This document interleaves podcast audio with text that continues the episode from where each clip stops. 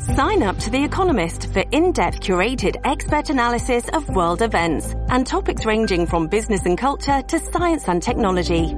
You'll get the weekly digital edition, online-only articles, curated newsletters on politics, the markets, science, culture and China, and full access to The Economist Podcast Plus. The Economist is independent journalism for independent thinking. Go to economist.com and get your first month free.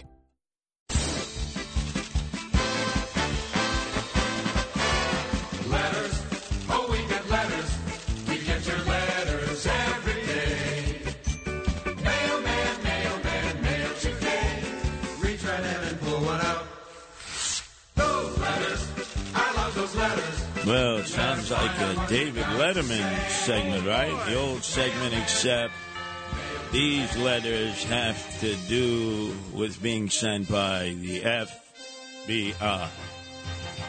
And uh, wrong way, Lou Rufino. It's not the FBI of Efrem Zimbalist Jr., the TV show that we watched when we were young huckleberries. By the way, produced and controlled by the fiend J. Edgar Hoover at that time. But the FBI oftentimes works with the Justice Department in vetting out political corruption. In fact, there's an entire wing of the U.S. Attorney's Office that deals with that white collar crime alone. And we saw them jump into action last Thursday at approximately 8 o'clock in the morning after Eric Adams had done an Instagram on the shuttle flight he was taking from LaGuardia to D.C. to meet at the White House with other mayors, congressional delegations, and White House staff about the migrant issue.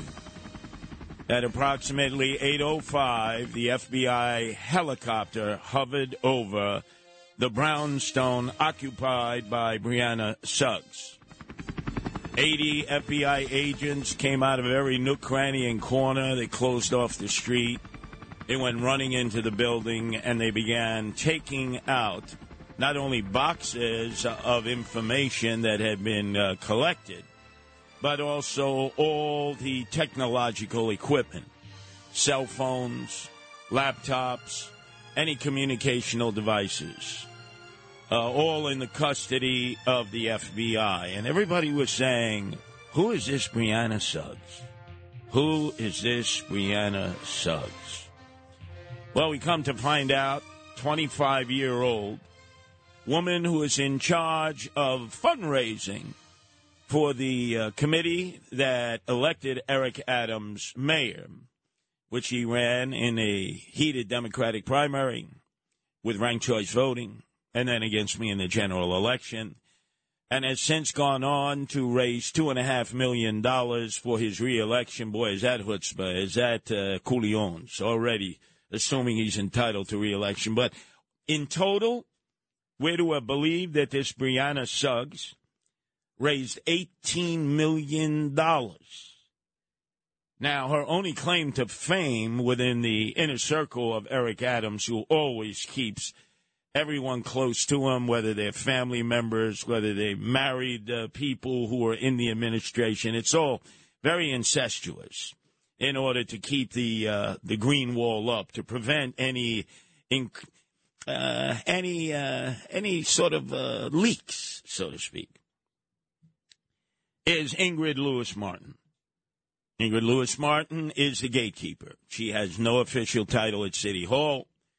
In fact, I know they listen every day to me because I have rats at City Hall who give me information that drives them absolutely out of their minds. Well, here's some more information. Ingrid and the rest of you, I know it's going to drive you uh, to wonder who the hell is talking to Curtis Sliwa. Don't worry about who's talking to me. You got to be worried about who's talking to the FBI. My guys and gals are little pishes, little schmendricks compared to the FBI investigation. Because I will bet you that this woman, Brianna Suggs, what she sat on the stoop with her father at the brownstone in Crown Heights, made one call, and the FBI permitted her to do that so they could track the call to her godmother, Ingrid Lewis Martin. So the initial question is why did Eric Adams, the moment he landed in D.C., decided to do a pirouette, a pivot and shift, and come right back and go right to uh, City Hall? Today, for the first time in days, he allowed these uh, off topic questions, as he calls it, once a week. And he answered the question of why he came back from a meeting that he had been uh, hoping for for months at the White House to discuss the migrant crisis. I had a 25 year old staffer that I saw grow up as a intern that had a traumatizing experience in her life. There was a professional part of maintaining, uh, you know, my staff and my city, but I think sometimes we miss the fact that there's a human part to life. As a human being, I was concerned about a young 25 year old staffer that went through a traumatic experience. And although I'm mayor, I have not stopped being a man and a human. Let me get this straight. She's not a member of the administration. She has no function in running the city. Uh, she's traumatized, no doubt. Any any 25 year old, 45 year old, 65 year old would be traumatized. Uh, FBI helicopter hovering overhead, 80 agents running all over, blocking the street, taking out all of your materials out of your building, your apartment. Of course, anybody's going to be traumatized. Why couldn't he have just stayed there a few hours? That's all he was expected to be there. Fly back later and have his campaign team deal with it, the lawyer for his campaign or whatever. But I, I believe that she picked up that phone and the FBI let her use that phone and called her godmother, Ingrid Lewis Martin, who was at City Hall, and said, Ingrid, along with her father right next to her, I'm not going to jail for this. I am not going to jail for this. You better have the mayor deal with this. I, I'm too young. And you know it ain't me that raised the money, it's Frank Carone. I'm just the front. I'm just a 25 year old who graduated from Brooklyn College who was an intern uh, for Eric Adams at Brooklyn Borough Hall. I'm not taking the rap for this. Actually, it's traumatic. Well, this was Eric Adams' response to that just moments ago. The I did not speak with uh, Brianna the day of the incident because I didn't want to give any um, appearance of interference. Whoa, whoa, whoa, whoa, whoa. You rush back from Washington, D.C. because she's traumatized. And you expect us to believe this bull feathers that you did not talk to us. So, what did you need to be back in New York City so quick? Uh, let me have the full answer. Maybe I can understand it in the context of the way he said it. The I did not speak with uh, Brianna the day of the incident because I didn't want to give any um, appearance of interference, uh, and I wanted to be clear on that. And I was notified by campaign uh, teams that reached out to me and, and notified me. Uh, the uh, details of my interaction with the counsel of of the campaign, the Cl- Compliance Counsel.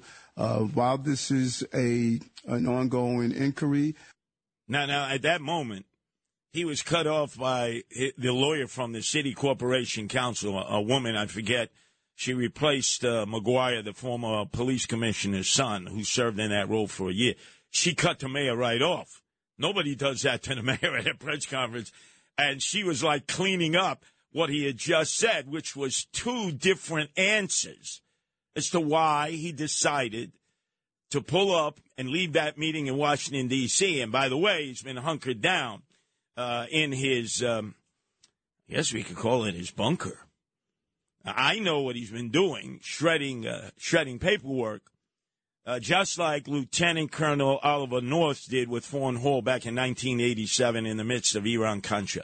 He doesn't trust anybody.